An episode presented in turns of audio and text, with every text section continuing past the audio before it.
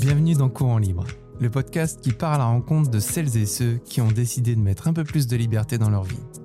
Que ce soit avec le voyage ou tout simplement comme style de vie, je vous embarque avec moi pour découvrir des personnalités intéressantes, attachantes, mais surtout inspirantes. Et pour ce deuxième épisode, je vous invite à découvrir l'histoire de Jonathan, qui a décidé il y a quelques années de construire une tiny house de ses mains alors qu'il n'avait jamais bricolé. Aujourd'hui, il habite dans sa tiny house avec sa compagne. Ils sont sur les routes depuis plus de 3 mois et ont déjà parcouru plus de 1500 km.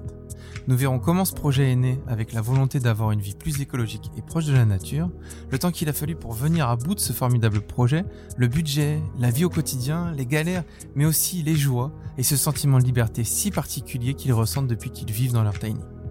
Bonne écoute sur le podcast de Courant Libre. Salut Jonathan. Salut Bastien. Merci beaucoup d'être présent sur cet épisode du podcast que j'attends depuis super longtemps parce que ça fait quand même des mois et des mois que je te suis, enfin que je vous suis dans votre projet. Donc je voudrais pas trop parler tout de suite du projet, je préfère que tu te présentes et que tu présentes ton projet à ceux qui nous écoutent si tu veux bien.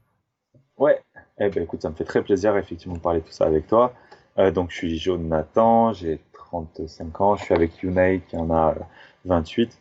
Et tous les deux, on s'est lancé dans la construction d'une tiny house pour euh, un peu quitter nos anciennes vies, où on était tous les deux en studio, on travaillait dans l'infographie, dans l'imagerie 2D, 3D. Moi à Paris et elle sur Angoulême. Donc voilà, ça c'était notre background, on va dire, notre base. D'accord, donc juste pour euh, les quelques personnes qui doivent pas savoir euh, ce qu'est une tiny house, peux-tu nous expliquer ce qu'est une tiny house, s'il te plaît? Alors, euh, le mot en lui-même fait un peu consensus. Déjà de base, tu as des gens qui sont d'accord sur un terme et puis d'autres sur euh, un autre. Donc, je vais te prendre la racine, on va dire. Une tiny house, ça veut dire une petite maison en anglais. Et euh, en ce qui nous concerne, ça se concentre un peu plus sur les petites maisons en bois écologiques sur roue. Donc, l'appellation tiny house en France, ça fait plutôt référence à ça. Donc, ouais, un chalet en bois sur une remorque, on va dire. En. D'accord. Alors, euh, pour m'y être intéressé, euh, à l'époque, tu me dis, tu me, tu me coupes direct si je dis une connerie, parce que euh, j'avais lu à l'époque que ça avait été vachement plébiscité aux États-Unis suite à 2008, quand il y a eu la grande crise qu'on a tous connue au niveau financier, et surtout vers Détroit, où en gros les tiny houses ont commencé à, à émerger parce que les gens, ils avaient plus de maison, quoi. Exact ça a été un peu la genèse là-bas. En fait c'est un truc qui existait quand même déjà bien avant parce que les roulottes et tout ça été une forme de tiny house. Mais l'américain donc euh, Jay Schaeffer euh, s'est bien repris le truc et lui il a il a, il a un peu brandé euh, le mot tiny house là-dessus. Je sais pas s'il l'a fait volontairement, mais en tout cas ça s'est fait comme ça. Et effectivement la genèse après c'est parti de là et là ça a explosé petit à petit. C'est arrivé en France en 2008 à peu près donc tu vois euh, non un peu plus tard je dis une bêtise un peu plus tard que 2008. Bref ça a fait son petit chemin jusqu'à la France tranquillement. Quoi toi, dans, ta tête, ça a fait du chemin à partir de quand? À quel moment tu t'es dit, la tiny house, c'est mon truc, c'est pour moi? Tu veux une année ou tu veux une période de ma vie? Bah, Les deux. Enfin, à quel moment déjà tu t'es dit, euh, waouh, c'est génial ce, projet Et à, quel moment, du coup, ensuite, peut-être qu'il y a eu du temps entre les deux, tu t'es dit, ouais, ça c'est bon, je suis parti, c'est mon truc. Ok. Euh, ça devait être vers 2015-2016 où je commençais à sentir que le mode de vie parisien me plaisait plus du tout. Euh, parisien et sédentaire me plaisait plus du tout. Euh, euh, parisien, je dirais même plus loin, je dirais même simplement appartement. Tu vois, le fait de pas de pas pouvoir contrôler ma consommation et ma production d'énergie, d'où d'où viennent, vient la nourriture que j'ai, où vont les, les déchets que je produis. Je sentais que j'arrivais pas à évoluer comme je le voulais sur tout un tas de produits comme ça, sur tout un tas de clés de mon, mon impact environnemental. Et j'avais la chance d'avoir un métier qui me laissait beaucoup de temps libre et qui me permettait de me renseigner, euh, même pendant mon travail des fois. Donc j'ai fouillé, fouillé, fouillé sur Internet sur comment obtenir la vie que j'avais vraiment envie d'avoir, c'est-à-dire une vie où, euh, où j'avais un maximum de plaisir et un minimum d'impact euh, environnemental.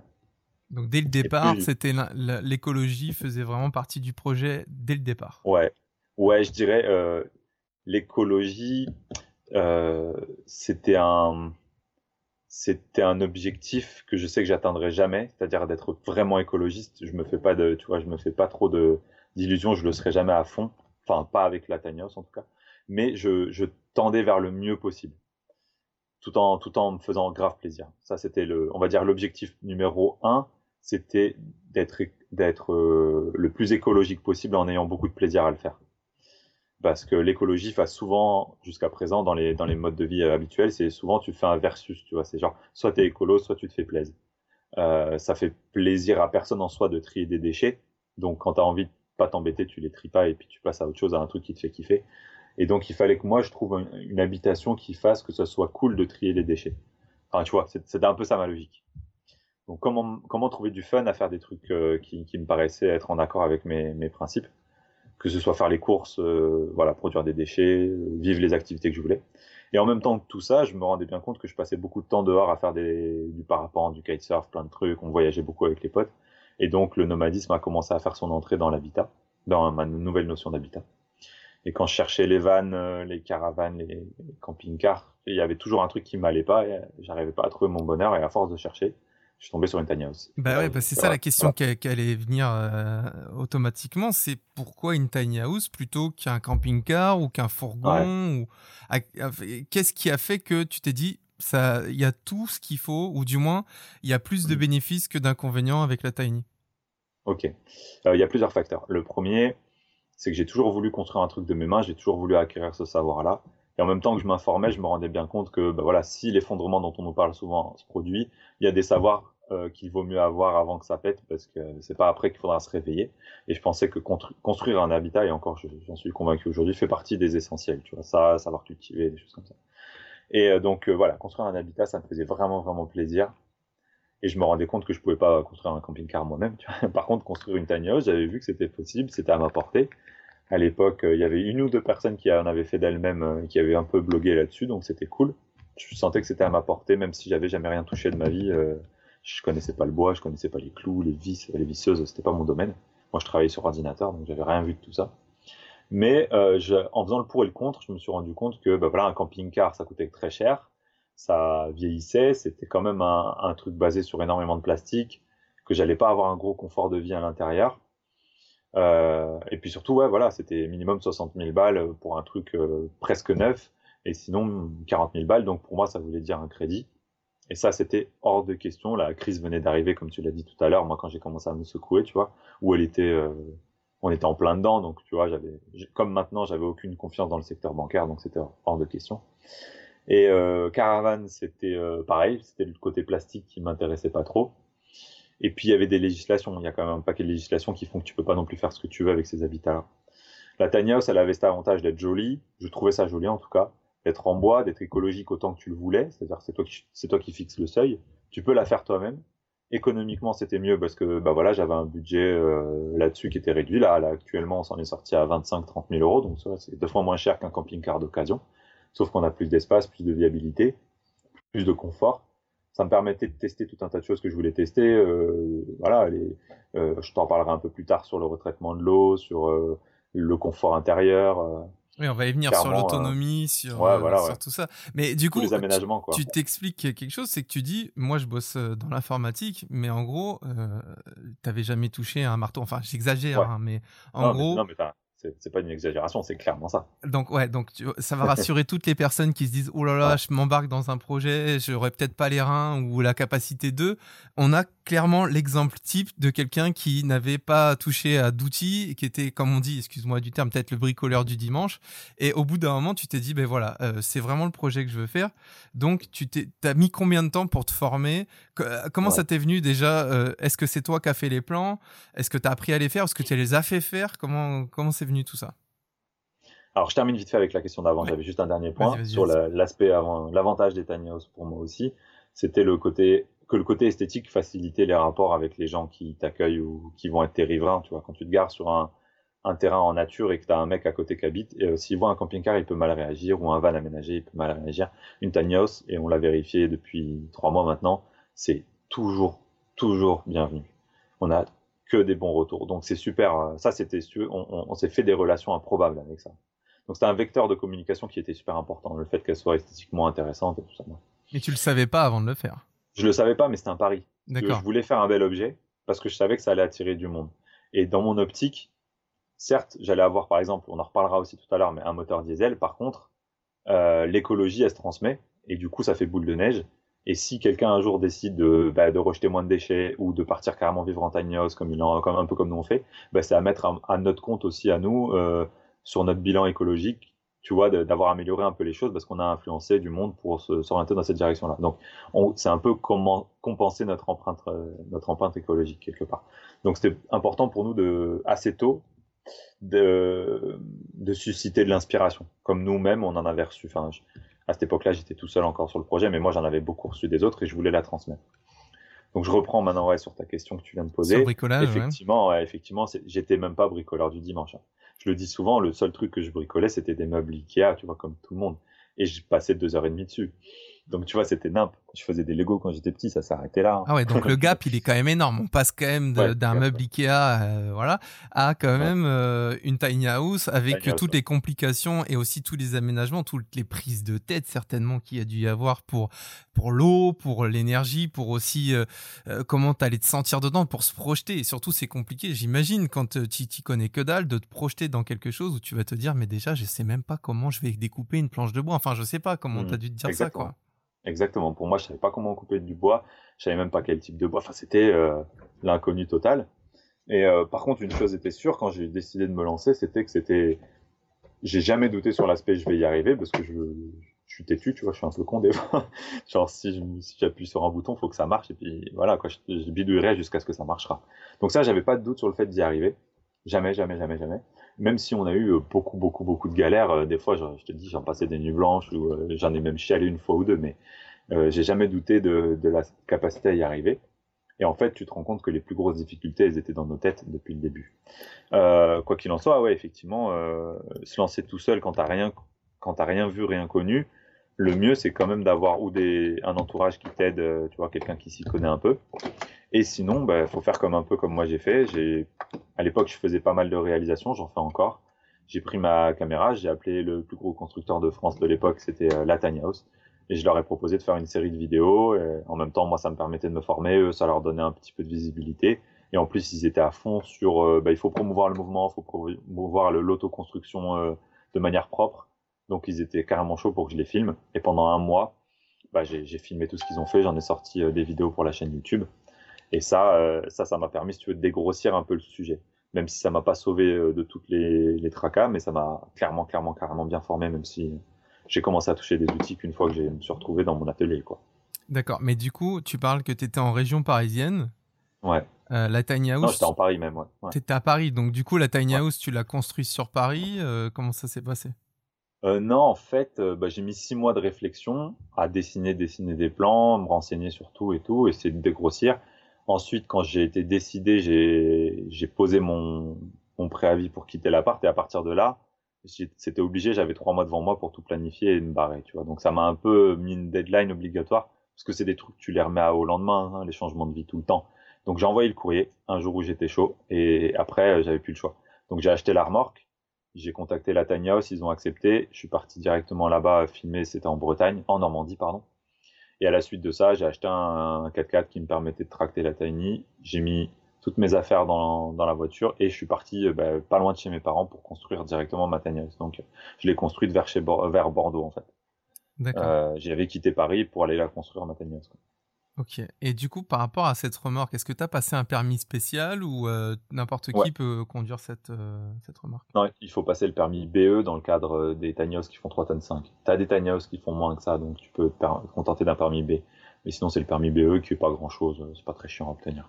D'accord. C'est clairement pas ça le plus dur dans toute l'histoire. Ouais, bien sûr, c'est la construction. Mais d'ailleurs, cette construction-là, au moment où tu as, comment dire, as acheté la remorque et le moment où tu as dit c'est bon, elle est prête, il n'y a plus qu'à se casser quelque part. Il s'est passé exactement combien de temps?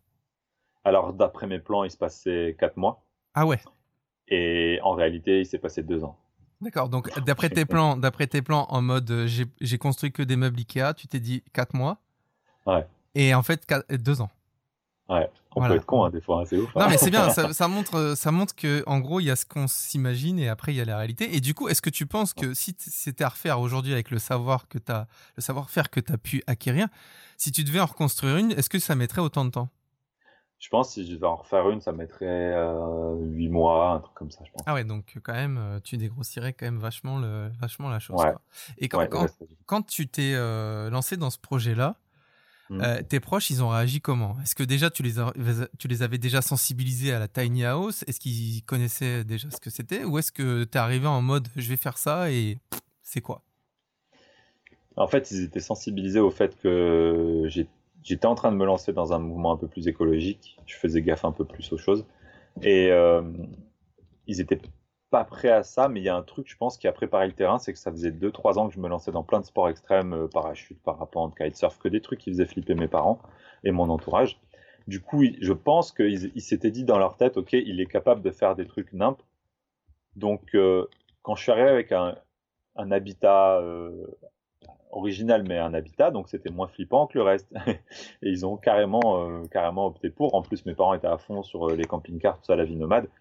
Donc, excellent accueil, je pense, de tout le monde. Je pense que j'ai eu un des meilleurs accueils qui existent dans l'univers des tiny housers. Il y a beaucoup de gens qui se plaignent malheureusement de leur euh, entourage qui les supporte pas. Moi, ça a été du support instant de quasiment tout le monde. J'ai eu quelques questions, quelques potes qu'on doutait, mais dans ma famille proche, ma soeur, mes parents, euh, ça a été incroyable. quoi. C'était genre, je veux faire ça. Oh, oh, génial. Oh, quand est-ce que tu commences? Ah, vas-y, fais-le. Oh, faut y aller. Enfin, c'était du Donc ça t'a chargé, euh, ça t'a chargé en optimisme, en motivation, j'imagine. Et, Ouais. et du coup, quand tu parlais tout à l'heure, tu disais que tu avais eu des galères jusqu'à carrément euh, craquer. Ouais. Euh, les les premières galères vraiment sur le chantier de cette construction, ça a été quoi en fait? La toute première vraie, vraie galère, parce que j'en ai eu plein de petites et tout ça partout. La première, bah, je dirais, ça a été de trouver le hangar. Ça, ça a pris du temps et pourtant les mairies m'aidaient, ils étaient hyper chauds et tout. J'ai mis un moment. Et, ensuite, en dehors du hangar, le truc technique, c'était, euh, j'avais appris à construire donc avec les gars là, euh, de la tiny house. Eux, ils utilisaient des clous qu'ils clouaient avec un engin spécial que moi j'avais pas parce qu'il coûtait très cher. Donc je pouvais pas utiliser ces clous-là. Il fallait donc j'utilise des vis parce que j'avais que des visseuses mais j'avais aucune idée du type de vis qu'il fallait que j'utilise. Donc j'ai passé deux à trois semaines, donc de retard sur mon plan principal, sur mon, mon, mon planning principal, deux à trois semaines à me renseigner sur les vis, à faire des thèses sur toutes les vis qui existent, de pourquoi, de comment, de quel bois, de comment tu le visses, pour finalement rien comprendre ou très peu et appeler les mecs de la house et leur dire bon les gars quelle vis il faut que je mette et ils m'ont donné la réponse et c'était réglé quoi. Donc comme quoi, des fois, il faut juste passer un coup de fil et tu gagnes deux semaines sur un projet quoi. Ouais, c'est exactement pour ça que je disais tout à l'heure, euh, partez pas non plus sans entourage. Euh, moi, je les avais eux, ils ont été super cool. Je sais que maintenant les pros sont tellement sollicités que ça devient impossible d'avoir la chance que j'ai eue. Mais si t'as un ami charpentier, un pote menuisier, quelque chose comme ça, il faut, il faut, il faut partir avec un peu d'entourage quand même. Parce que seul, seul, seul, tu, tu, tu, tu fais un truc qui, qui va se casser la gueule. D'accord. Et du coup, euh, par rapport à cette construction, euh, vu que tout de suite tu voulais quelque chose de euh, bah, d'é- d'écologique, qui puisse être dans l'air du temps, c'est-à-dire voilà, on va un petit peu, euh, en gros, euh, faire un peu plus attention à l'environnement, à son impact, etc. Comment tu t'es pris la tête pour te dire, ben voilà, euh, est-ce que déjà tu es autonome à 100% en énergie ou est-ce que tu as toujours quand même besoin d'être branché quelque part Et puis en même temps, comment tu fais pour l'eau, pour le traitement, etc. Et tout, toutes ces, toute cette, on va dire, gestion de, ben, de quotidienne de n'importe qui, comment tu l'as préparé et aujourd'hui, comment tu la vis? Est-ce que du coup, ça suit les plans ini- initiaux que tu t'étais fait au départ de ben, moi, je veux mes panneaux solaires, euh, pour mon eau, je veux ci, je veux ça? Ou est-ce qu'au au fur et à mesure de ton projet, bah, tu t'es dit en fait non, euh, j'étais parti sur ça, mais ça ira pas du tout et du coup, je vais switcher sur quelque chose qui est beaucoup plus viable? Ouais, euh, je voulais l'autonomie totale. On l'a pas tout à fait à cause de l'eau, mais je voulais l'autonomie totale dès le début. Et là où c'est pas évident, c'est qu'on est sur un espace très réduit pour avoir tous ces systèmes d'autonomie. Et en plus, on est sur un poids très réduit, ce qui est vraiment le plus compliqué. Les gens pensent que l'espace c'est le plus chiant. En fait, non, c'est le poids dans les houses. 3 tonnes 5, c'est vraiment très dur. Euh, avec des matériaux écologiques. Euh, et euh, donc l'électricité, c'est pas un souci. Le problème est réglé, les panneaux solaires, on a des batteries, très bien. On est autonome euh, 90% de l'année facilement. Et après, l'eau, c'est plus complexe. Mais si je devais paraphraser euh, les potes de la tiny justement, eux m'ont dit, c'est pas à ta maison d'être autonome, c'est à toi. Donc c'est à toi de réguler tes consommations en fonction des saisons. Donc nous, on a opté pour euh, essayer de, suivre un peu les saisons. On va être au sud de, de l'Europe en hiver, par exemple, et au nord en été, pour toujours avoir un petit mix de soleil-pluie. ce qui va nous aider sur l'autonomie. Donc bah là, ouais, en, solaire, on n'a vraiment pas à se plaindre. C'est très rare qu'on en ait besoin, qu'on ait besoin de se brancher, sauf si, ouais, particulièrement en gris et qu'on a beaucoup de boulot. Mais c'est extrêmement rare comme configuration. On en a eu un petit peu là cette année, pas beaucoup, janvier, je crois. Mais depuis février, tu vois, on est autonome. On a eu deux jours de non-autonomie. C'est pas énorme. Où il a fallu se brancher ou allumer le générateur. On a un petit générateur pendant deux heures, tu vois. C'est vraiment rien, je trouve, comme impact. Euh, et l'eau, par contre, c'est plus complexe. Là, j'avais fait tout un système euh, où on récupérait l'eau de pluie, on la traitait. Ça servait pour boire, pour, faire la vaisselle, pour faire la lessive, pour se doucher. Et la douche, en plus, je voulais y coupler un système de shower loop qui recycle ta douche en même temps que ton eau de douche en même temps que tu te douches. Et ça, c'est le seul truc qui n'a pas fonctionné. Finalement, on l'a abandonné pour plusieurs raisons. Un, euh, le système de filtration, il est trop gros pour une tiny house, en tout cas pour la nôtre, trop lourd et trop gros. Je connais pas sa longueur, sa durée de vie. Et en plus de ça, euh, donc du coup, nous, on se retrouve avec du savon dans l'eau, hein, c'était pas très bien filtré. Et en plus de ça, cette douche-là, elle demande au moins 10 litres d'eau pour être euh, initialisée, on va dire. Il faut quand même lancer 10 litres. Et nous, on s'est rendu compte qu'en se douchant un peu rapidement, tout en gardant un peu de confort, hein, tu as quand même le temps de te réchauffer, euh, ben, on utilise moins de 10 litres. On, a trouvé d'autres systèmes pour réduire notre consommation. Ça passe par une pression réduite dans, dans, la tuyauterie. Tu vois, on sort 3 litres minute au lieu des 7 litres 5 en moyenne d'une maison. Donc on peut rester deux fois plus longtemps sous la douche en consommant, autant. Donc voilà, ce genre de choses. Et l'autonomie en eau, ben, la récupération d'eau de pluie, ça a très bien marché pendant un moment. dès qu'on s'est absenté un peu de la maison, ça a commencé à partir en cacahuète. Donc là, on, je suis en train d'améliorer le système. Euh, mais l'autonomie en eau, elle est, euh, elle est correcte. Je dirais la moitié du temps, on, est autonome en eau. On reçoit de l'eau de pluie et c'est suffisant. Mais là, tu vois, on est en plein été, même si on est en Normandie ou en Bretagne, il ne pleut pas assez. Euh, mais en dehors de ça, ça, a très très très bien fonctionné. Et, du coup, l'eau, bah, on la récupère sur notre trajet. On a une réserve dans la voiture qui nous permet, euh, bah, quand on va dans un musée, quand on va faire des courses, de récupérer un peu d'eau et de la ramener à la maison. Et, voilà, on fait comme ça en fait. C'est légèrement contraignant quand même. Il y a un petit peu, ça prend un peu de temps. Des fois, t'as pas envie de sortir pour aller chercher de l'eau, puis il faut y aller. Mais en même temps, euh, l'impact, il est pas, faut pas le voir que comme ça. Faut aussi se dire que ça nous conscientise de, je sais pas si ça se dit, ça nous, ça, nous fait prendre conscience. Ouais, ça se dit. Ça nous fait prendre conscience de la rareté de l'eau potable et de son importance, parce que la réserve, elle est devant nos yeux, si tu veux. Donc à chaque fois qu'on l'utilise et qu'on voit ce truc descendre, bah, tu vois, c'est une analogie de l'eau potable sur Terre, quoi. C'est exactement pareil. Donc, euh, bah, du coup, on consomme 15 euh, litres par personne par jour. C'est-à-dire 10 fois moins qu'un Français normal. Et on se force pas. On se force pas du tout. C'est un peu ce que je te disais tout à l'heure, euh, quand je te disais que l'objectif de cette maison-là ou de cet habitat-là, c'était devenir écologique en se faisant plaisir, en, sans, que ce soit une grosse contrainte. Bah là, c'est exactement ça. L'eau, on n'a pas l'impression d'en manquer, on en consomme 10 fois moins. D'accord. Donc du coup, alors pour un petit peu, euh, parce que tu dis en se faisant plaisir, euh, vous êtes quand même tout confort, c'est-à-dire en gros, euh, tu dis l'électricité, il n'y a pas de problème. Mais est-ce que, bon, pour les gens qui qui qui vous connaissent pas, est-ce que vous avez est-ce que vous avez de quoi avoir un frigo? Est-ce que vous avez du matériel qui a besoin d'une d'une source d'énergie comme l'électricité ou du gaz? Est-ce que vous êtes tout équipé ou est-ce que vous êtes quand même un petit peu en mode, nous on est dans notre grotte, on n'a pas besoin de tout ça? Alors encore une fois, tu vois, dans le souci de ne pas être trop extrême, de, pouvoir ramener du monde avec, euh, tu vois, dans la lignée, d'inspirer des gens, et aussi pour notre propre confort, on n'est pas parti trop loin. Euh, on a un frigo électrique, il est pas très grand, mais on a un frigo électrique. Il pourrait très bien être plus grand, ça tiendrait avec nos réserves. Là, il fait une cinquantaine de litres, je crois, un truc comme ça. je regarde, c'est un petit frigo. Et ça nous suffit largement, à part vraiment quelques cas. Et il sert à congeler les bières, garder le, le fromage. Enfin bref, il fait très bien son office. On a euh, la plus grosse consommation d'énergie, c'est nos ordinateurs, parce qu'on travaille beaucoup par ordinateur, notamment le mien qui consomme beaucoup. C'est une grosse bête pour faire des gros calculs 3D. Euh, Donc ça, clairement, c'est l'équivalent, euh, si je devais convertir ça pour, pour quelqu'un qui a une utilisation sédentaire non ordinateur, c'est en une journée, je consomme autant avec ce truc que quelqu'un qui fait de la plaque de cuisson pendant une heure à peu près. D'accord. Donc, nous, on a une plaque de cuisson à gaz. Donc notre autonomie électrique passe par le fait qu'on a des bonbonnes de gaz pour le chauffe-eau et le chauffage et, le gaz, la cuisson gaz. Euh, D'ailleurs, l'autonomie en gaz, c'est une bouteille de 13 litres pour 3 mois à peu près, donc c'est tout à fait raisonnable. Ah oui, largement, oui. Ouais, tu vois, ça fait 30 balles euh, pour 3 mois, et, puis bah, du coup, on consomme très peu.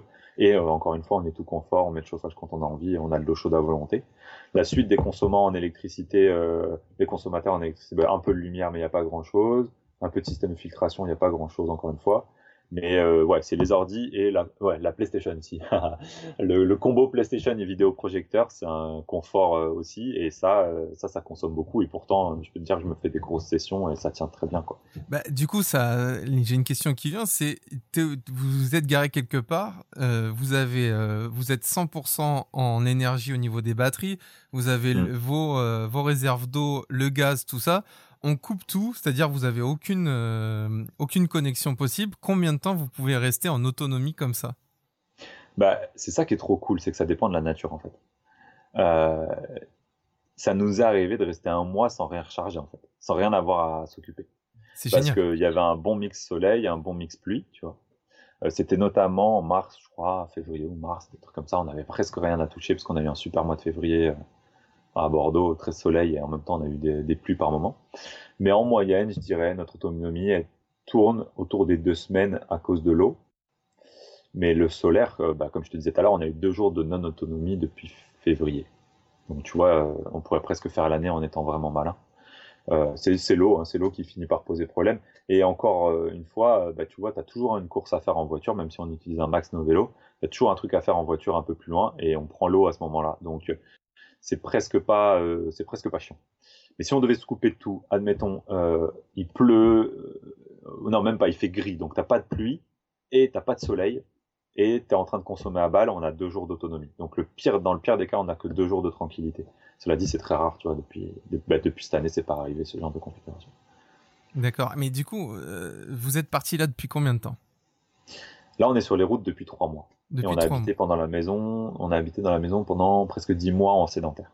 D'accord. Et qu'est-ce qui Là, l'objectif pour vous, c'est de quoi? C'est de, de, passer, euh, de, de, vivre dedans pendant, pendant plusieurs mois, plusieurs années? Est-ce que vous vous êtes déjà dit, euh, bon, ça sera une parenthèse, puis en fin de compte, euh, on passera sur autre chose, peut-être une maison classique, ou là, vous pensez pas du tout à ça et vous faites votre, votre vie tranquille dedans?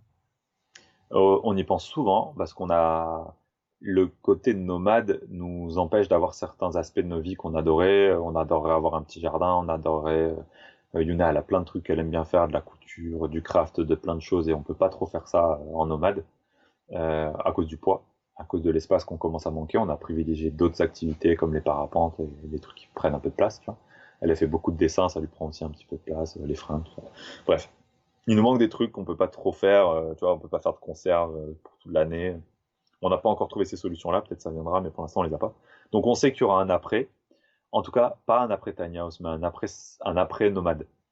Donc la nomadisme, ça va durer, dans notre tête, comme ça, vu le nez, on se dit que ça va durer 10 ans parce que bah, on peut durer autant de temps qu'on en a envie, tant que la maison et la voiture tiennent. Nous, on peut travailler sur la route, c'est pas un souci. Donc tant qu'on n'aura pas fait euh, au moins le tour d'Europe, et puis bah, ce qu'on aimerait bien, c'est continuer sur le monde, on s'arrêtera pas tout de suite, on aime trop ça. Par contre, revenir dans une maison standard, maintenant qu'on a connu le minimalisme, euh, la tiny house, le fait de, tout avoir à portée de main, d'avoir chaud rapidement, de contrôler complètement euh, ton habitat, d'avoir cette relation à l'extérieur, où qu'on soit posé dans la maison, on a une vue sur l'extérieur, où qu'on soit, on a une vue sur l'extérieur. T'ouvres une fenêtre, t'es dehors. Des fois, euh, juste ouvrir la fenêtre de la cuisine, t'as l'impression de cuisiner un peu dehors. ouvrir la fenêtre de la salle de bain, c'est presque comme si tu te douchais dehors, sauf que personne te voit. Enfin, c'est vraiment bien tout ça. Et du coup, on, on sait déjà qu'on vivra que, enfin, il y a très grande chance qu'on quitte pas les habitats minimalistes.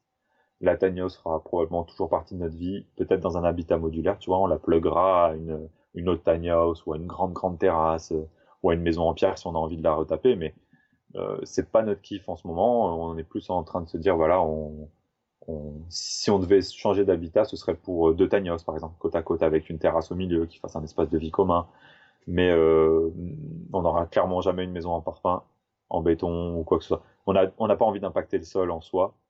Donc euh, si on devait euh, si on devait avoir une maison en dur, ce serait une maison déjà faite qu'on essaie de retaper à la rigueur. D'accord. Mais du coup là tu, tu me dis le tour d'Europe, ça c'est sûr, c'est dans les dans le projet. Certainement le tour du monde. Mais est-ce que mm. tu as déjà regardé un petit peu s'il y avait des pays bah, que tu que aimerais visiter, que vous aimeriez visiter, qui pourraient poser peut-être problème? Je sais pas. Moi, je me mets à la place de quelqu'un qui peut se poser cette question et qui se dit en fait, nous, on est tranquille, on est en France, on peut circuler et tout. Mais ça se trouve, il y a peut-être des pays qui vont voir arriver une tiny house, qui vont dire les gars, c'est quoi ce truc-là? C'est pas aux normes, c'est pas homologué. Euh, qu'est-ce qu'on fait? Mm. euh, Tu veux te mettre là? Mais non, euh, c'est mort. Euh, est-ce que tu as déjà euh, anticipé ça? Est-ce que ça existe au moins Ou est-ce que je me fais un film? Comme ça n'existe pas, justement, tu peux pas. Il y a des bases sur lesquelles tu peux te poser, genre, ben voilà, si les camions, nous, on se dit toujours, si un camion va à un endroit, nous, on peut y aller en termes de gabarit et de poids. Donc les routes, les infrastructures routières, euh, et j'ai pas trop de doute qu'on trouvera toujours un chemin, parce qu'il y a toujours des, camions qui vont quelque part. Euh, maintenant, c'est devenu le transport quasi numéro un, bêtement, mais voilà, il y en a partout. Donc ça, ça a développé des infrastructures. Pour le coup, on va un peu s'appuyer dessus. Euh, les endroits où on pourra pas emmener la tiny house, par exemple la Suisse, bien qu'on a eu des échos là, apparemment ça, ça, se passe mieux que ce qu'on pensait, mais euh, tu vois, encore une fois, ça va, ça va venir à mon deuxième point pour développer cette question. Le premier point, c'est euh, les endroits où on peut pas aller avec la house, on ira avec le 4x4. C'est pour ça qu'on a un 4x4 et qu'on n'a pas un Iveco ou un van. Euh, on a un 4x4 pour aller partout, partout, partout, en montagne, en forêt, n'importe où. On va se mettre une tente de toit là-dessus, ça nous servira carrément de dépendance et ça nous gênera pas de poser la tiny house à, une frontière d'un pays dans un endroit euh, qu'on a repéré et qui nous plaît et d'aller vadrouiller dans le pays en question euh, en 4x4 pendant un mois, deux mois ou en sac à dos, en stop. On sait très bien que la house c'est pas un habitat dans lequel on est attaché. Des fois, on se fera des vadrouilles. Euh, Yuna, elle adorait qu'on fasse la Mongolie en, moto. bah, très bien, probablement qu'on le fera. Tu vois, si la house n'est pas acceptée, bah, ce sera pas un problème. On pourra toujours le faire en moto. Donc c'est modulaire en fait, tu as une espèce de liberté complètement totale. Il faut trouver l'endroit où la poser en sécurité, mais ça, ça se trouve. On a réussi jusqu'à présent. Et le second point, pour répondre à ta question, c'est que d'ici, j'ai aucun élément concret qui me permette de dire si euh, ça va être la merde dans tel ou tel pays. Déjà parce que le temps qu'on y soit, ça va, changera peut-être, ce sera pire ou mieux. Et en plus de ça, on te dit toujours que c'est pire euh, chez le voisin. Tu sais, tu as toujours cet aspect, euh, ah mais va pas là-bas, mec, tu vas mourir. Et en fait, à chaque pays, on te dit ça du pays d'après. Donc en fait, euh, le seul moyen de vraiment être sûr, c'est d'y aller et puis, de voir quoi. Si on se fait bloquer, bon, on sera bloqué, on trouvera une solution et si on n'en trouve pas, on fera, on fera le tour. Il y a toujours une astuce. On n'est pas et puis aussi, on n'a pas d'itinéraire précis, fixe. On sait qu'on veut tout voir, tout nous intéressera. Donc du coup, comme on n'a pas cette, ce sorte, cette sorte-là d'attente, ben on n'a pas de possibilité de frustration. Tu vois, tout ce qu'on va prendre, ce sera bonus. D'accord, mais du coup, tu, tu, tu, parles au niveau un peu de sécurité, etc., euh, peut-être dans d'autres pays, mais déjà, rien qu'en France, est-ce que déjà, tu as déjà eu des interrogations par rapport à peut-être du vandalisme, peut-être la peur du vol, de se faire abîmer quelque chose? Est-ce que du coup, tu t'es préparé à ça? Est-ce que tu as une assurance spéciale? Parce que là, c'est peut-être une question, euh, voilà, mais est-ce qu'il y a des assurances qui assurent les tiny euh, pour ce genre de problématique Et voilà, si tu peux nous en parler. Ouais. Euh, bah, le risque zéro, ça existe jamais trop. Nous, on avait beaucoup peur de partir. Euh, pendant les huit mois où on est resté sédentaire, ça a été un gros frein, cette histoire de sécurité. On a, on a beaucoup entendu de discours alarmistes. Pendant qu'on était en sédentaire, il y a deux tiny houses qui se sont fait voler, dont une n'a jamais été retrouvée, donc forcément, ça nous a refroidi. On avait peur de la sécurité routière, on avait peur de tuer des gens, de, tu vois, de faire des bêtises avec la tiny house, que des mecs s'encastrent dedans pensant qu'on roulait plus vite que ça, tu vois. Et, ah euh, et, en fait, euh, tu vois, énormément de peur, surtout que bah, moi, je suis, je suis, du genre à, à, me faire des films très forts. Il y en a pas mal aussi. Et puis ça, ça s'est démystifié avec le temps, avec l'aspect de la réalité euh, qui prouve que bah, voilà, c'est pas toujours catastrophique. Et si tu fais attention, déjà, tu mets des bonnes chances de ton côté. Donc, euh, on n'a pas trop peur du vol en soi. Déjà aussi parce que l'Antanios, elle est quand même assez connue. Donc, ça nous aidera. Et c'est un des trucs aussi qui nous fait nous dire, bah, tu vois, avoir une visibilité, c'est bien parce que bah, il y aura plus d'yeux attentifs plus d'œil, plus, de paire d'œil, euh, attentif à ce qui va se passer si jamais on nous la vole. Oui, du coup, ça peut aussi, être, pardon, excuse-moi, paradoxal parce que si, si vous êtes en plus, vous, voilà, vous avez une chaîne YouTube, etc., il y a des personnes qui peuvent aussi se dire, ben voilà, je sais dans quel coin ils sont, je sais quel matériel ils ont à l'intérieur, ça peut aussi potentiellement ouvrir la voie à des personnes qui savent euh, ce que ça vaut et qui pourraient être aussi attirées de façon euh, malsaine. C'est dur avec nos réseaux de savoir où on est. C'est très rare qu'on communique l'adresse exacte. Euh, cela dit, c'est possible, après tout. Mais, euh, mais si tu veux, on part aussi en se disant, bah voilà, on a des bonnes énergies, on, recueillera peut-être des bonnes énergies. On, on, on, a complètement zappé cet aspect-là de notre vie parce que c'est possible, mais on n'a aucun contrôle dessus. Donc on a des systèmes de sécurité divers et variés. On en a plusieurs de, types différents. Enfin bref, on a essayé de penser un peu le truc. Et puis une fois que ça, ça a été mis en place, on s'est dit, allez, c'est bon, on a fait ce qu'on a pu. Maintenant, euh, vaille que vaille, quoi. Il faut vivre le truc et, on sera jamais à l'abri, tu vois, pas plus qu'en sédentaire. Hein. Moi, à Paris, je me suis fait cambrioler trois fois en trois ans, donc euh, enfin ah deux fois en trois ans, donc tu vois quasiment une fois par an. Euh, là, ça fait un an qu'on est dans l'Altagnos. On peut presque dire que j'ai battu le record que j'avais à Paris euh, au sixième étage d'un immeuble, donc tu vois où je pensais que j'étais complètement invulnérable. Donc là, depuis qu'on est parti, que ce soit en sédentaire ou sur la route, on n'a eu vraiment aucun problème. Une fois, un mec un peu bourré a fait le relou, mais c'était pas gênant. Enfin, c'était pas, pas dangereux en soi. Puis ça aurait pu arriver, même tu viens chez toi dans ton ah quartier un soir, il y a un même tu viens chez toi dans ton ah quartier un soir, il y a un mec relou qui passe. Enfin, ah c'est bah pas quelque chose d'extraordinaire qui arrive parce que tu as une tania où ça aurait pu t'arriver n'importe quand, n'importe où quoi. Ouais ouais, exactement, exactement. Donc c'est assez rassurant. ouais, c'est rassurant. Après nous on a bah, forcément j'en ai vu des histoires de ouf. Mais en fait, il y a aussi un autre truc qui aide, c'est que par exemple, j'étais beaucoup sur les forums des vannes aménagées, des camions aménagés, tout ça. Et il y a des endroits en France où ces gens-là, malheureusement, sont extrêmement mal vus. Qu'ils soient gentils ou pas, c'est pas la question. Les mecs arrivent et ils se posent dans un coin et dès qu'ils vont chercher du pain, bah, t'as le paysan du coin ou t'as le local du coin qui en a marre de voir des camions et qui vient et qui le brûle. Ah. Et ça, ouais, ça nous arrivait même pas loin de chez nous. Un mec qui s'est fait complètement désosser son camion. Donc il est reparti, le mec avait plus rien, c'est fini. Il avait juste, euh, s'était absenté, euh, je sais pas, une demi-heure, une heure. Et nous, bah, nous, on se dit, on a l'aspect, euh, c'est nouveau, c'est pas connu, c'est un peu joli, peut-être ça passera mieux. Et jusqu'à présent, c'est toujours bien passé, on n'a jamais été mal accueillis. Donc il y a ça qui nous protège entre guillemets des locaux un peu vénères. En plus, on va un peu vers les gens aussi pour se présenter, pour savoir tout ça. Bon, bref, on essaie de vraiment mettre les billes de notre côté. Ensuite, on fonctionne beaucoup à l'instinct. Si un terrain nous plaît pas, on n'y va pas. Si on sent que ça peut être chaud, on n'y va pas du tout. Et du coup, tu dis les euh, terrains, on y va, on n'y va pas, mais ça veut dire que tu prépares avant de partir où est-ce que tu vas t'arrêter. Donc tu sais où tu vas et tu sais où la, tiny, la tiny pardon, elle va se poser. Ou est-ce que tu, euh, tu fais un peu au feeling et tu demandes à droite à gauche euh, Est-ce qu'il y a une application peut-être? Est-ce qu'il y a des... Comment tu comment organises tout ça? On fait jamais au feeling. On fait au feeling de la région. C'est-à-dire, tiens, on a envie d'aller par là. Et pour savoir précisément où on va à peu près se garer, on regarde tous les trucs qui nous intéressent, on essaie de trouver un peu l'épicentre, tu vois, pour euh, rayonner en vélo si on peut. Et on se dit, bon, bah, c'est bien si on trouve un terrain dans ces zones-là. On utilise l'application Park Fortnite et on utilise euh, Google Maps, ou même encore mieux, maintenant j'ai regardé, là, les pages jaunes, ils ont une version satellite, là, une vue satellite qui est 100 fois plus précise que Google Maps. T'as juste pas le Street View, mais par contre, pour repérer des terrains, c'est génial. Donc voilà les trucs dont je me sers essentiellement. Je fais ça parce que nous, on repère beaucoup le, trajet avant. On fait gaffe au pont, aux interdictions de 3 tonnes 5, tout ça. On a un GPS spécial pour ça. Mais on part pas sans savoir pile poil où on va. Ça fait partie pour nous de la sécurité routière, tu vois. De, on a un gros bébé derrière nous. Euh, c'est pas le moment d'improviser et de se dire ah, tiens non en fait c'était à gauche, on fait demi-tour, tu vois, c'est la merde.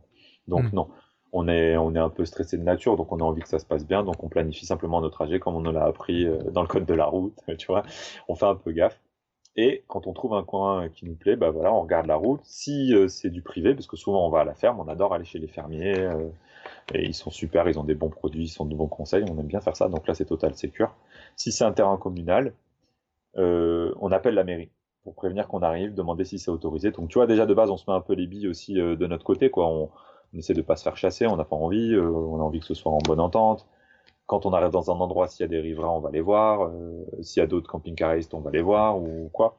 On essaie juste d'être bien, quoi. Comme si nous, on, se met à la place des gens qui habitent dans le coin et qui voient des, des voyageurs défiler et, on essaie d'être. Il y a déjà eu des mairies qui vous ont euh, dit non, ce sera pas possible? Euh, ouais, à Arcachon, parce qu'on avait demandé en pleine saison. Et donc à Arcachon, t'as juste pas le droit d'habiter dans un dans un véhicule. t'as pas le droit de dormir dans un véhicule sur le bord d'Arcachon en plein été. Donc, bah, du coup, on n'y a pas été. On ira plus tard. Là, quand on va redescendre, on ira euh, tranquillement euh, profiter d'Arcachon parce que l'interdiction sera levée. Cela dit, moi, j'ai envie. Yuna, elle est, elle est à fond sur le. Il faut qu'on respecte la loi. Mais moi, je suis taquin. De temps en temps, j'ai envie de voir un peu, euh, tu vois, sur les bords comment ça se passe. Et j'ai envie de tenter de se garer à un endroit où on n'a pas le droit, où un camping-car ou une caravane n'ont pas le droit pour voir ce qui arrive. Est-ce qu'on nous fout dehors, est-ce qu'on se prend une amende Parce que nous, on n'est ni l'un ni l'autre. Un statu quo, quoi. Genre, mais nous, vu qu'on n'est pas eux, est-ce que nous, ça passe, quoi? Est-ce que nous, ça passe, vu qu'on a une carte grise de remorque? Et bon, jusqu'à présent, on n'a jamais eu de soucis. Et à chaque fois qu'on a croisé d'ailleurs des gendarmes, on s'est rendu compte que les gars, on avait trop la cote avec eux, quoi. Ils sont fans, fans, fans, fans. à chaque fois, on a eu peur et ça nous arrivé à plusieurs fois. Une fois, des camions de CRS qui se sont pointés, une fois des gendarmes. Mais en fait, c'était genre euh, curieux. Euh, ah ouais, ils venaient, ils venaient détente, quoi. D'accord, ouais, c'est intéressant. Super détente. C'était marrant. Et du coup, pour les fermiers, parce que tu dis on aime bien les fermes et tout, mais du coup, c'est des fermes que tu trouves sur euh, l'application Park Fortnite ou, ou ailleurs euh, qui sont déjà prévues pour accueillir des voyageurs ou c'est des fermes que tu trouves du coup sur un plan et que tu dis bah tiens, pourquoi pas contacter ces personnes-là et leur, leur demander? Les deux. Euh, c'est beaucoup par Park Fortnite parce qu'il y a beaucoup de fermiers, il y a d'autres applications un peu dans le genre, Camping Cardot et tout ça. Euh, mais ça nous est arrivé là il y a pas longtemps, on s'est garé sur un terrain qui était euh, en bord de route, euh, d'un petit chemin de terre en fait. Et il y avait deux fermes à côté. Donc on a été les voir pour leur demander si c'était chez eux. On pensait que c'était communal en fait. Et en fait non, c'était privé et ils ont accepté quand même de nous laisser poser là. Donc tu vois, des fois on y va au feeling. Même si c'était un terrain qu'on avait repéré, on savait pas à qui il appartenait, on n'avait pas demandé. Donc on s'est posé, on a demandé, et puis le gars a dit ouais, pas de souci, on est resté comme ça. J'ai ah, oublié un truc tout à l'heure, tu parlé de l'assurance. Oui, il y a des assurances, il y a plein d'assurances qui assurent les tanios, avec des contrats divers et variés. Euh, nous, on est, euh, on est à la Maïf et ils ont un bon truc. Après, il nous est jamais arrivé de problème, donc forcément tout va bien. Mais à chaque fois que j'ai eu des couilles, ils ont été super, donc c'est pour ça que je suis resté chez eux. Et ils assurent les Tanios sans être trop regardants. Après, euh, là, on, on, a rencontré un mec qui, qui fait des cahutes. Ça s'appelle les cahutes, donc c'est une entreprise. C'est les seuls tiny house en France qui soient homologués. Donc, euh, tu es sûr que c'est blindé en termes légal, à la fois en termes d'assurance, de code de la route, de tout ça. Et lui, euh, il nous fait nous dire qu'on aurait peut-être dû passer par un procédé comme lui, parce que c'est carré, quoi. Le gars, il assure, il assure, il assure. Donc, euh, si vous avez peur, euh, si vous tremblez des genoux sur le fait d'être un peu à cheval sur la loi, bah, carrément, rapprochez-vous de lui. Il fabrique des maisons qui sont superbes. Donc, plutôt se rapprocher de personnes dont c'est le métier, plutôt que s'aventurer et de voir ce qui se passe. Bah, en vrai, c'est le métier, ouais, c'est sûr si, un peu, si tu claques un peu des genoux. Mais surtout, lui, c'est le seul qui fait des tiny house homologués. Tous les autres, je ne crois pas que ce soit le cas. Et donc, c'est des tiny house comme nous, c'est-à-dire un chargement sur une remorque. C'est pas homologué. Mais c'est légal euh, jusqu'à apparemment une certaine limite qui est extrêmement dure à vérifier parce que bah, personne ne la connaît pour l'instant. Tu appelles ton assurance 15 fois, ils sont incapables de te dire euh, si vraiment ouais c'est légal ou pas. Donc ils te disent bah ouais vous avez l'air de rentrer dans cette case là, donc voilà on va vous mettre là. Et en fait comme il n'y a jamais eu d'accident grave en France avec les house, on ne sait pas en fait. Ça, c'est la grosse inconnue, c'est ce qui fait que les gens se, tâtent aussi beaucoup à se lancer dans cet univers-là, que ce soit pour les terrains, pour l'obtention d'un terrain, parce que les maires peuvent dire oui comme ils peuvent dire non, que pour euh, balader une house. Mais nous, d'après ce qu'on sait, notre carte grise nous dit la tiny house c'est un chargement sur une remorque. Donc quand on roule, c'est comme si on avait mis du bois, des planches, euh, des fenêtres euh, entassées sur une remorque. elles sont bien, elles sont bien entassées quoi, elles sont bien, elles sont nickel, tu peux habiter dedans quoi. Ouais, exactement. Ok, d'accord. Mais et, et euh, ce que je voulais savoir aussi, euh, c'est, bah, on a vu quand même qu'il y avait eu euh, des petites galères pour préparer quand même ce projet, etc. Mais ce qui m'intéresse de savoir aussi, c'est la première fois que vraiment il y a eu de la joie, quoi. La première joie, le premier souvenir où tu t'es dit, mais je suis vraiment dans mon, dans mon élément. Je sais que c'est, c'est vraiment la vie que je veux mener. Est-ce que tu, est-ce que tu te souviens de ce moment-là? Oh, le premier. Euh, donc, Ou du moins le plus marquant, le plus marquant, le truc où tu t'es dit là, t'as ressenti vraiment une boule d'émotion hyper positive, un espèce de truc euh, satisfaisant, tu vois, euh, une plénitude, un truc où tu t'es dit mais là c'est vraiment, je suis dans mon élément. Est-ce que c'était peut-être au moment de partir, au moment où t'as as dormi la première nuit dedans, dedans ou, ou le moment où t'as vissé, je sais pas, une prise ou un truc, je sais pas, peu importe, mais est-ce qu'il y a eu un moment où, un des moments qui t'a le plus marqué que d'autres où il y a eu vraiment un sentiment de je suis dans mon élément Ça arrivait plein, plein, plein, plein, plein de fois. Et je pense que ça a été presque quotidien. Euh, à certaines périodes, c'est quotidien. Carrément quotidien. Ça dépend du lieu où on se pose. Euh, au tout début, ça nous est beaucoup, beaucoup, beaucoup arrivé quand on a commencé à dormir dedans. Et où on se rendait compte du calme et du confort qu'on avait. Et là, euh, avec Yuna, on était que quoi. Ça a été, ça a été assez explosif, quoi. On était trop content d'avoir notre habitat, rien à payer, une grosse autonomie, euh, tu vois, pas avoir trop besoin de dépendre des, systèmes euh, de la ville. Euh, là, ça a été le gros kiff. Mais euh, plus tard, quand on a voyagé, j'ai commencé à vivre des journées type de rêve que je m'étais imaginé quand j'étais à Paris. Et là, ça c'était ouf. Ça c'était genre, pour moi, la journée type rêve, c'était tu te réveilles à l'heure que tu veux. Il fait beau, et donc ça détermine un peu ta journée. Tu regardes dehors, la météo détermine ta journée. Qu'il fasse beau, bah, tu vas aller dehors. S'il fait pas beau, tu vas rester tranquille chez toi et tu vas faire plein de trucs. Et sur, euh, ça arrive plein de fois, donc on se lève, on fait des gros brunchs, on se fait bien à manger, ou alors on fait des petites courses, si ça nous plaît, on fait un petit tour, et ensuite on va visiter des trucs. On se passe notre journée tranquille à faire du parapente, on en fait pas mal, ou, ou n'importe quoi. On a visité Chamba. Et le soir, euh, quand tu quand, euh, quand tu reviens, tu, tu te fais un petit un petit peu à bouffer, et soit tu te mets un film, soit je me fais une grosse session jeu. Et ça, ça m'est arrivé un paquet de fois. Et à chaque fois, je me suis dit, waouh, alors ça, c'est vraiment la vie que je rêve. Il y a un gros mélange outdoor et indoor qui fait que, bah voilà, le mix, il est exactement là où tu as envie de le mettre. Et ça, c'est le gros kiff, quoi. T'as tout tes jouets chez toi, et puis dès que t'en sors, tu peux explorer comme t'as envie, prendre ton vélo, te régaler, ton parapente, aller voler. Et, euh, et ça, c'était le gros, gros, gros kiff. Il y a plein de fois où ça arrivait. En plus, on a terminé souvent sur des, des couchers de soleil, euh, vraiment, tu vois, sur la tiny dans l'axe et tout. bref, le gros truc idyllique, et ça, là, c'était, l'apothéose pour nous. Quoi. Puis surtout qu'en plus de ça, ce qu'il faut bien comprendre, c'est que pour quelqu'un qui aime voyager, il y a toujours le, truc de se dire bah il faut que j'ai du budget pour mon transport, il faut que j'ai du budget pour dormir, il faut que j'ai du budget mm. pour mes activités et tout. Bah, du coup, euh, quand tu es dans une tiny house, bah du coup le bah, ton véhicule euh, bah en gros c'est ton 4x4 que euh, dans lequel tu vas devoir mettre de l'essence etc. Après mm. les emplacements bah, voilà, en fait tout ça ça fait quand même réduire fortement la facture et du coup la question que je me pose c'est bah, le budget mensuel c'est combien dans une tiny house? C'est-à-dire qu'en gros, quand on retire l'essence du fait de partir, etc., combien ah coûte une tiny house euh, en gestion, ah, donc avec l'assurance, euh, Internet, euh, tous ces trucs-là, quoi? Ouais. Bah là, encore une fois, ça dépend de, tes choix, tu vois. Nous, on a connu, le minimum qu'on ait connu, c'est un mec qui vivait pour 400 balles. Donc, il avait quasiment aucun système d'autonomie. Lui, il allait chez des gens qui voulaient bien l'accueillir et il se branchait et il leur filait 10 balles par mois ou 20 balles par mois pour l'eau et l'électricité. Et il était, il prenait Internet chez eux. Enfin bref, lui, 300, 400 balles, il était bien. Donc c'était un peu d'assurance, un peu d'essence. D'accord. Nous, on tourne. Euh, là, on, bat notre corps en fait parce que ça fait que trois mois qu'on est nomade, donc on se forme. Ce mois-ci, on tourne à 900 euros en se faisant plaisir. Et, euh, et en moyenne, on est entre 1000 et 1005 parce que bah, du coup, euh, déjà en termes de bouffe, on bouffe beaucoup dehors, on se fait beaucoup plaisir, mais surtout on, on s'achète beaucoup de conneries là. tu vois, plein de les, bah, les, les, jouets qu'on achète coûtent cher, genre les, les parapentes, euh, des accessoires pour la voiture. Euh, on se fait, on se fait pas mal de petits voyages à droite à gauche, donc euh, on a une vie qui, qui, coûte encore un peu, tu vois. voilà, entre 1000 et 1005. Mais si on voulait être serein que dans la maison comme on est en train de faire ce mois-ci, bah, on est en dessous des 1000 balles pour deux. Ce qui est énorme. Et du coup, tout compris, hein, absolument tout compris. Ouais, donc c'est vraiment. Euh, ah non, ah non, euh, Yuna me fait signe de tête, non. C'était c'est combien tout compris alors? Parce que c'est elle la Master of Coin euh, de l'équipe. Ah, 1000, 1100 a dit. Ouais, c'était pas très long. 1000, 1100 à deux, tout compris, en se faisant pas mal plaisir sur la bouffe. sans, sans trop compter, en profitant au maximum, quoi. On compte si on compte, parce que on, est, juste on veut savoir. Donc on, note juste pour savoir. Après, il y a des fois où on se dit quand même, non, vas-y, on ne fait pas de resto d'affilée. En plus, on a des trucs à la maison qui vont pourrir. Ça, c'est un peu notre truc. Euh, on, essaie de faire gaffe à pas gaspiller, mais des fois, ça arrive. Mais on se fait plaisir grave, tu vois. Moi, j'ai des.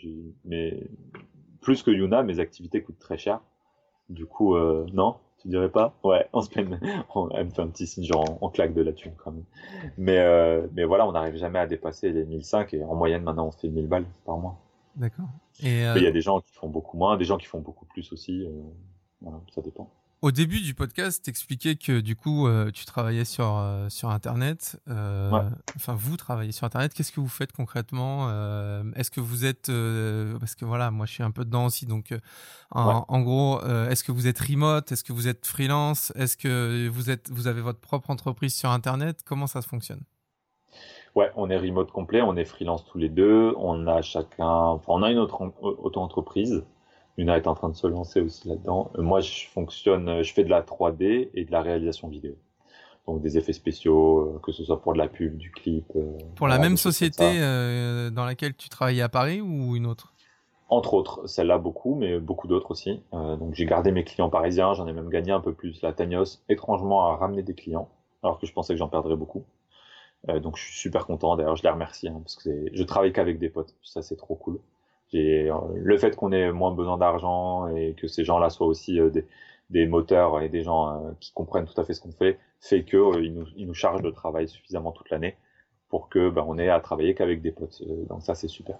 Et, et, Yuna, c'est pareil, mais elle, elle est plus orientée illustration 2D, 2D. Elle fait quand même pas mal de 3D aussi. Elle fait du storyboard, de la BD, mais plus, elle est, son, son grand kiff, c'est le dessin et, elle gère là-dedans. Donc, euh, voilà. Moi, euh, c'est 3D vidéo et elle, c'est dessin 3D. D'accord. On se retrouve un peu là-dedans. Et on est tous les deux euh, complets en, en, en, freelance, quoi. C'est-à-dire qu'on travaille sur nos ordi dans la Tanios avec nos téléphones en clé 4G en, en partage de connexion et, et puis du solaire, quoi. Et ça suffit. Et du coup, le fait d'être dans un, dans, dans, dans, dans un espace assez confiné et de travailler. Il euh, y a pas, enfin, vous avez trouvé vos habitudes, euh, de chacun à son à son endroit bien défini euh, et puis voilà, pendant se met dans sa bulle pendant le temps du travail. Ou est-ce que ça a été un peu compliqué de trouver ses marques ou ça s'est fait naturellement? Moi, j'arrive bien. Yuna, c'est beaucoup plus compliqué. Comme on n'a pas le même type de travail, c'est plus compliqué pour elle.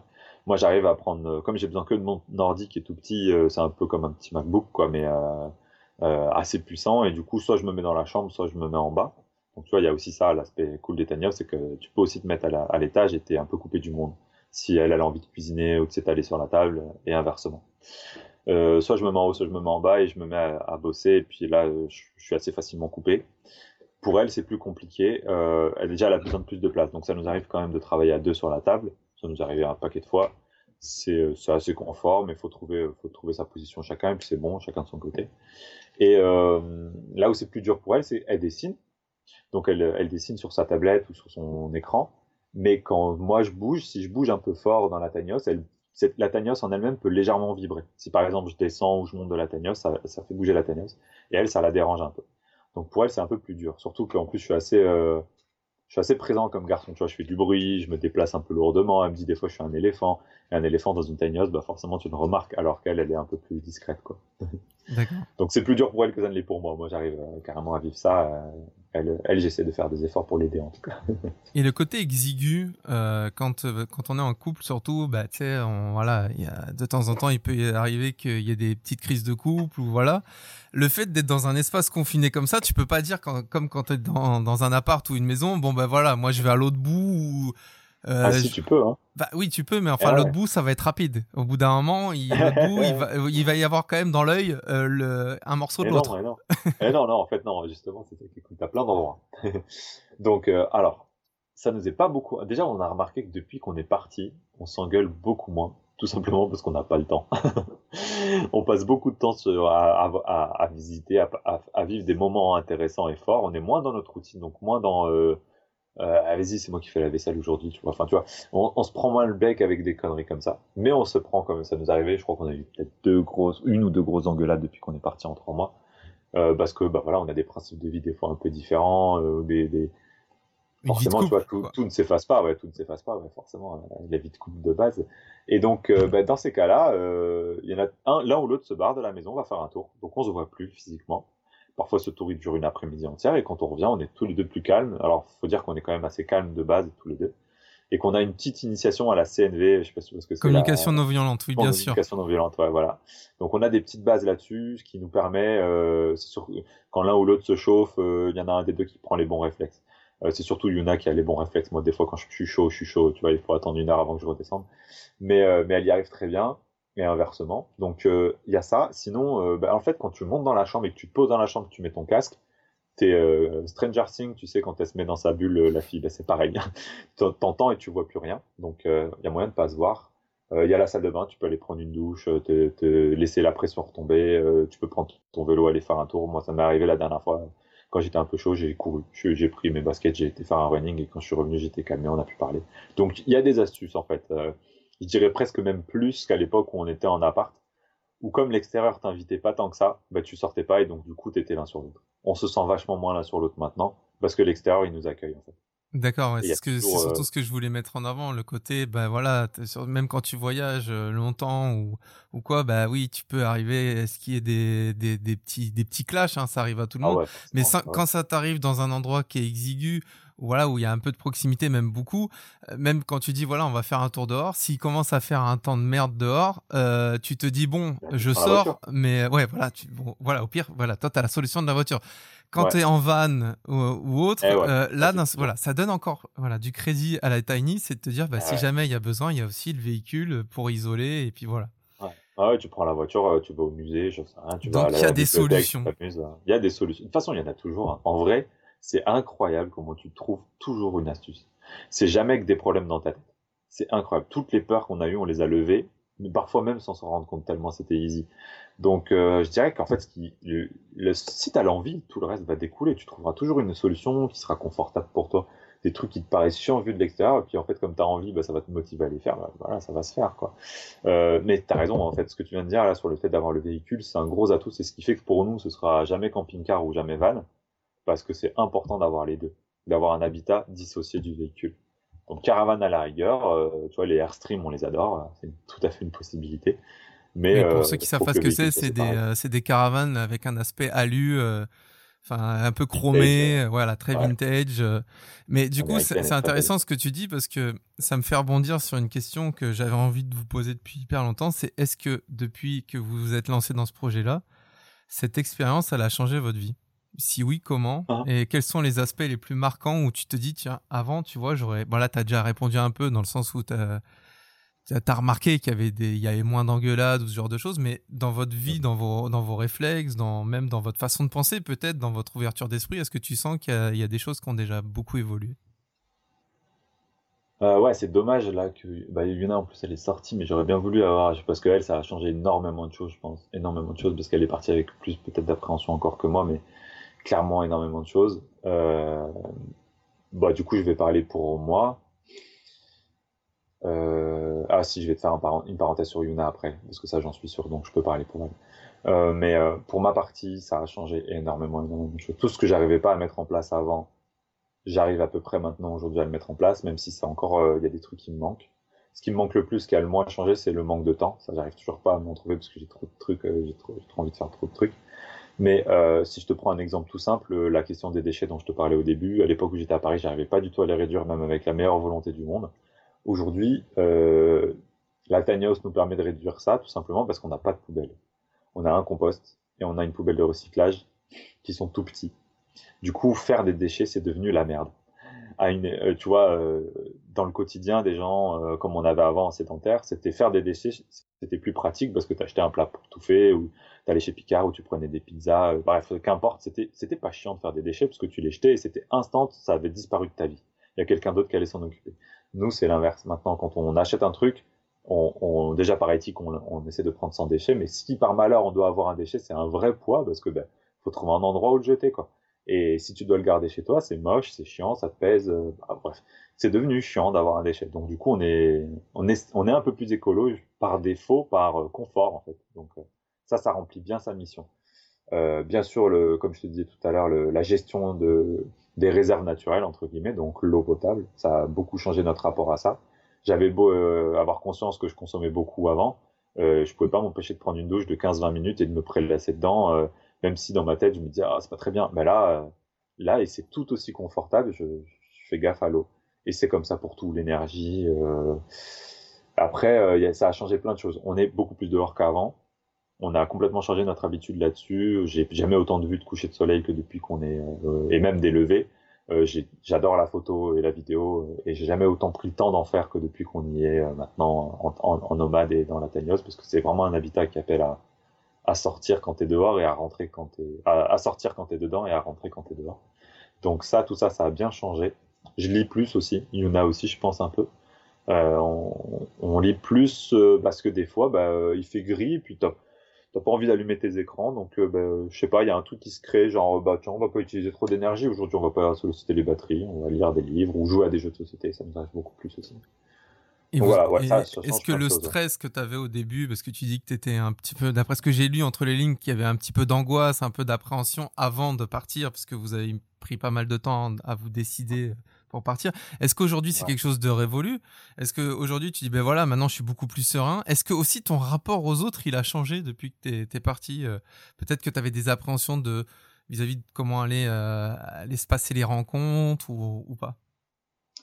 Euh, Yuna beaucoup parce que elle, c'est pas quelqu'un qui était habitué à avoir beaucoup de contacts avec des gens qu'elle connaît pas.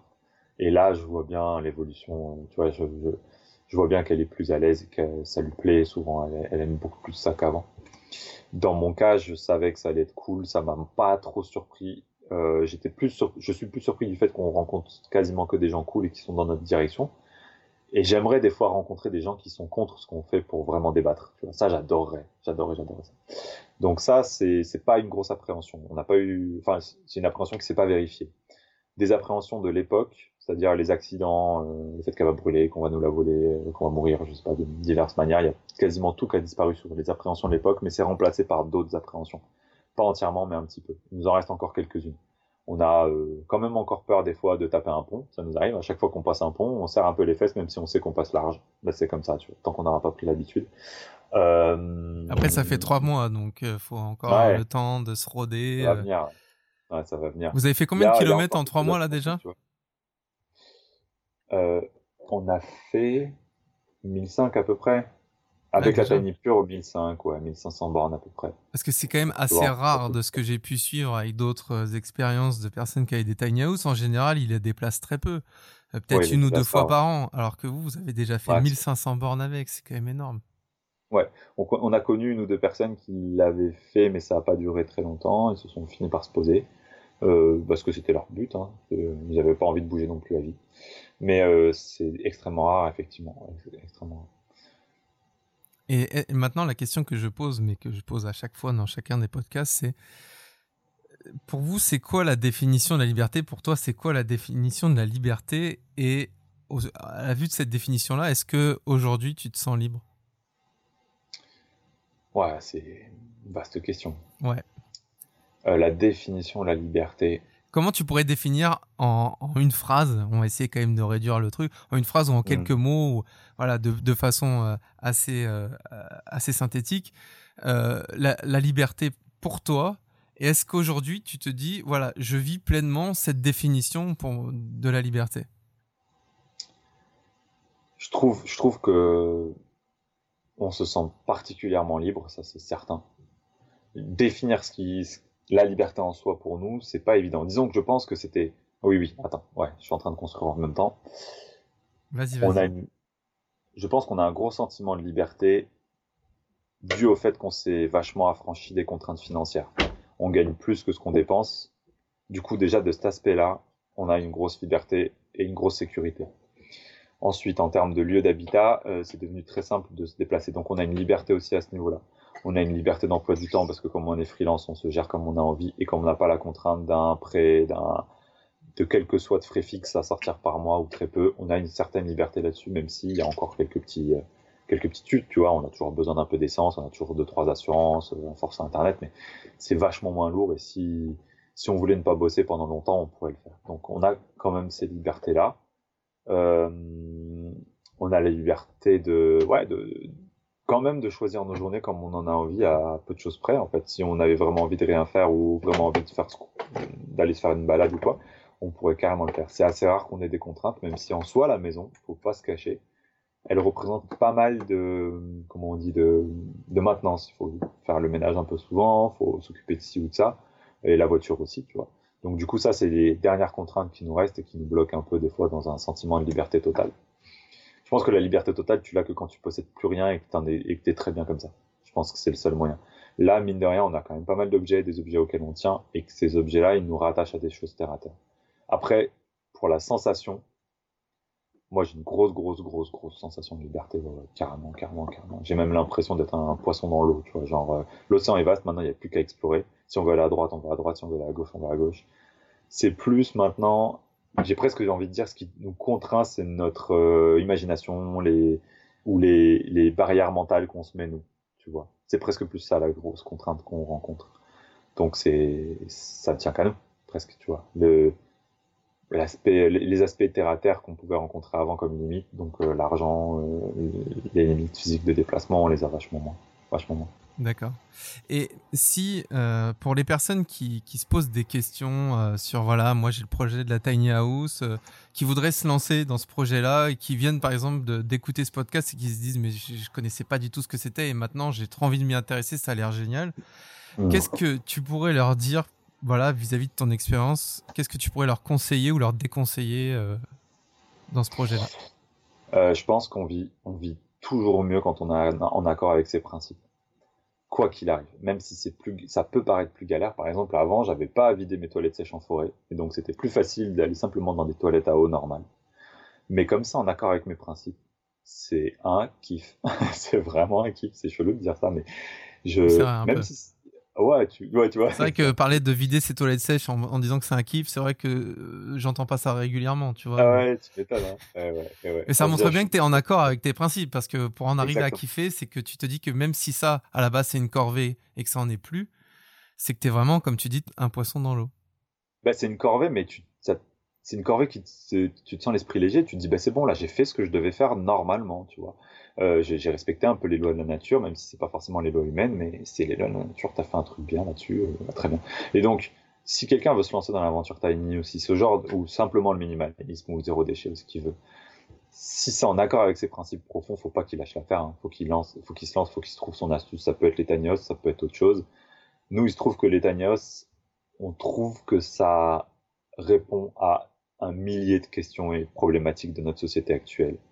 Euh, que si une majorité de gens se mettaient à vivre d'une manière minimaliste, nomade ou pas, on réglerait euh, énormément de problèmes. Surtout si euh, bah, vous couplez ça avec du, végétalisme, des choses comme ça. Enfin bref, il y a toujours des combinaisons à faire qui sont intéressantes. Mais quoi qu'il en soit, si vous êtes intéressé et que ça vous branche, il y a maintenant aujourd'hui un réseau suffisamment développé pour en louer, pour tester pour une nuit ou deux, pour, pour aller voir des pros, pour aller voir des habitants, euh, pour regarder des tas de vidéos dont nous, on en produit beaucoup aussi pour ça, pour essayer de démystifier la question.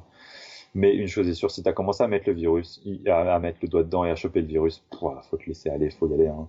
Euh, nous qui sommes particulièrement euh, soucieux, tu vois, on se pose beaucoup de questions. Euh, moi, avant de poser une vis, je tape une thèse sur les vis, tu vois, comme tu dis tout à l'heure. Donc, on est particulièrement relou. On a quand même trouvé notre bonheur là-dedans, donc ça veut dire que 99% des gens peuvent trouver un, un, kiff à simplement se laisser aller, à, à répondre à ses convictions. Quoi.